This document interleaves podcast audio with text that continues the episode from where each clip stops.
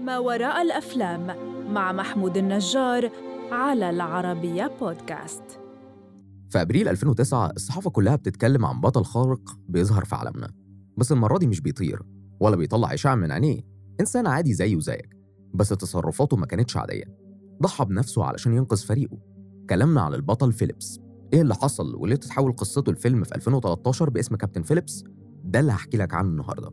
أنا محمود النجار وأنت بتسمع بودكاست ما وراء الأفلام المقدم من العربية بودكاست والنهارده حكايتنا جوه البحر وسط القراصنة. وقرارات كتير هتغير مصير أشخاص كتير. خليك فاكر إن الفيلم متاخد من أحداث حقيقية.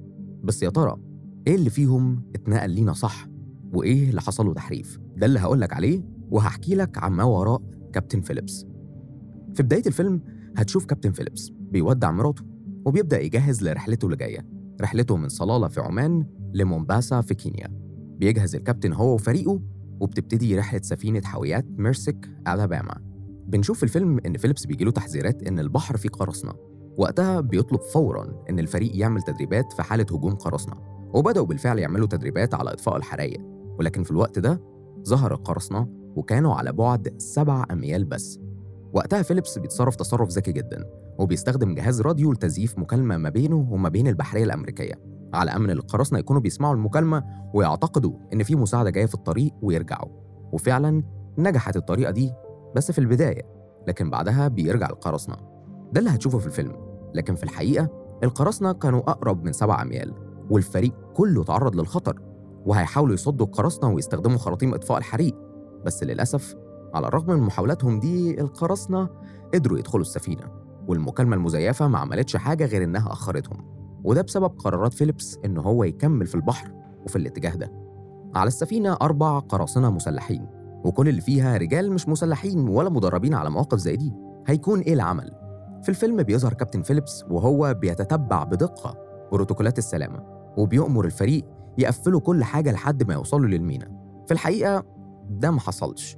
وقال كبير المهندسين مايك بيري إن الكابتن ما قفلش الجسر وهو كان عارف إن القراصنة على ظهر السفينة. وقتها اضطر الفريق إن هو ينزل تحت وحبسوا نفسهم في غرفة المحرك وفضلوا فيها 12 ساعة في درجة حرارة 130 أما فيليبس وثلاثة من الفريق فكانوا تحت تهديد السلاح من القراصنة. فيليبس وهو تحت تهديد السلاح في محاولة منه إن هو يخلي القراصنة يمشوا عرض عليهم 30 ألف دولار. بس هم كانوا عايزين أكتر من ده بكتير. في القصة الحقيقية ده حصل فعلا. بس بعد ما البحرية ضربوا النار على القراصنة الصوماليين وأخدوا قارب النجاة ما لقوش أي أثر لل 30 ألف دولار. أثناء وجود القراصنة جوه السفينة بدأوا يدوروا على الطقم المستخبي. وهنا بتبدأ رحلة الفريق في إن هو ينجو بنفسه في ظروف ما كانوش مستعدين ليها تماما لكنهم على الأقل بيحاولوا. في الفيلم بتشوف الفريق وهو بيحط على الأرض إزاز متكسر جوه أوضة المحرك علشان لما القراصنة يدخلوا يتصابوا وبالفعل ده بيحصل. وده اللي خلاهم قادرين ياخدوا واحد من القراصنة كرهينة. خليني أقول لك إن في الواقع ده ما حصلش وفيليبس ما نزلش مع القراصنة لكنه بعت حد من الناس اللي كانوا معاه فوق واللي قدر ياخد القرصان كرهين واللي قدر ياخد القرصان كرهينة فعلا كان كبير المهندسين مايك بيري. مشكلة الفيلم الحقيقية إن هو بيحاول يظهر في كل مشهد قد إيه الكابتن فيليبس بطل وإن هو ضحى بنفسه علشان الطقم بتاعه ولما قال If you want to shoot somebody shoot me. لو عايز تضرب النار على حد اضرب عليا. كل ده مش حقيقي لأن القبطان الحقيقي ريتشارد فيليبس ما عرضش أبدا يتخلى عن حياته مقابل الطقم بتاعه. وعلشان كده طقم السفينة ميرسك ألاباما مش شايفينه بطل بالعكس رفع 11 من أفراد الطقم دعوى قضائية ضد شركة ميرسك ألاباما وشركة Waterman Steamship Corporation بحوالي 50 مليون دولار. وقالوا إن الشركة كان عندها تجاهل متعمد لسلامتهم وكانوا شايفين إن فيليبس قبطان متهور وهو اللي قادهم للبحر في حتة فيها قراصنة لأن وقتها كان بيوصل لكل كابتن بريد إلكتروني فيه تحذيرات من هجمات القراصنة الصوماليين في المنطقة. وكان من ضمن الشروط إن السفن لازم تحافظ على مسافة تزيد عن 600 ميل بحري من الساحل الصومالي. وسفينة ميرسك ألاباما كانت على بعد 300 ميل بس. في إفادة سنة 2012 اعترف الكابتن فيليبس إنه قرأ تحذيرات البريد الإلكتروني واعترف كمان إنه احتفظ بالتحذيرات دي لنفسه.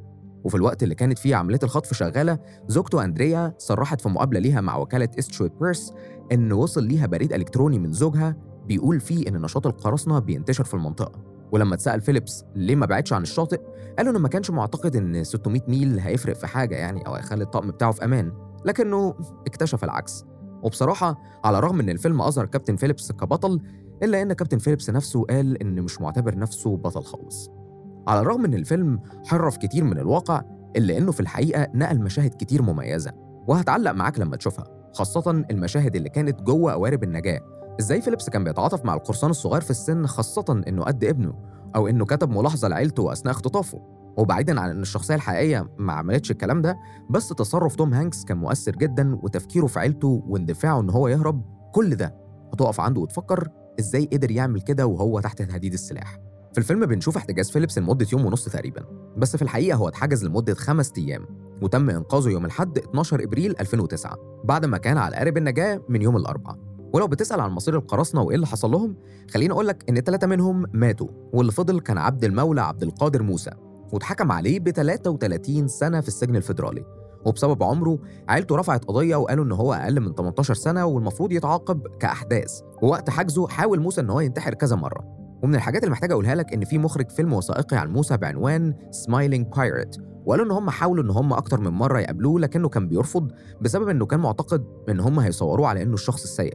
والحقيقة حياة القراصنة ليها أبعاد بشكل مختلف. فيلم كابتن فيليبس لما نزل نال إعجاب المشاهدين وسواء غيروا في الحقيقة كتير أو لأ ففي النهاية قدروا ينقلوا إزاي البحارة بيواجهوا مخاطر كتير. شوف الفيلم دلوقتي وقول لي إيه أكتر مشهد عجبك فيه. واستناني الحلقة اللي جاية في فيلم جديد من بودكاست ما وراء الأفلام.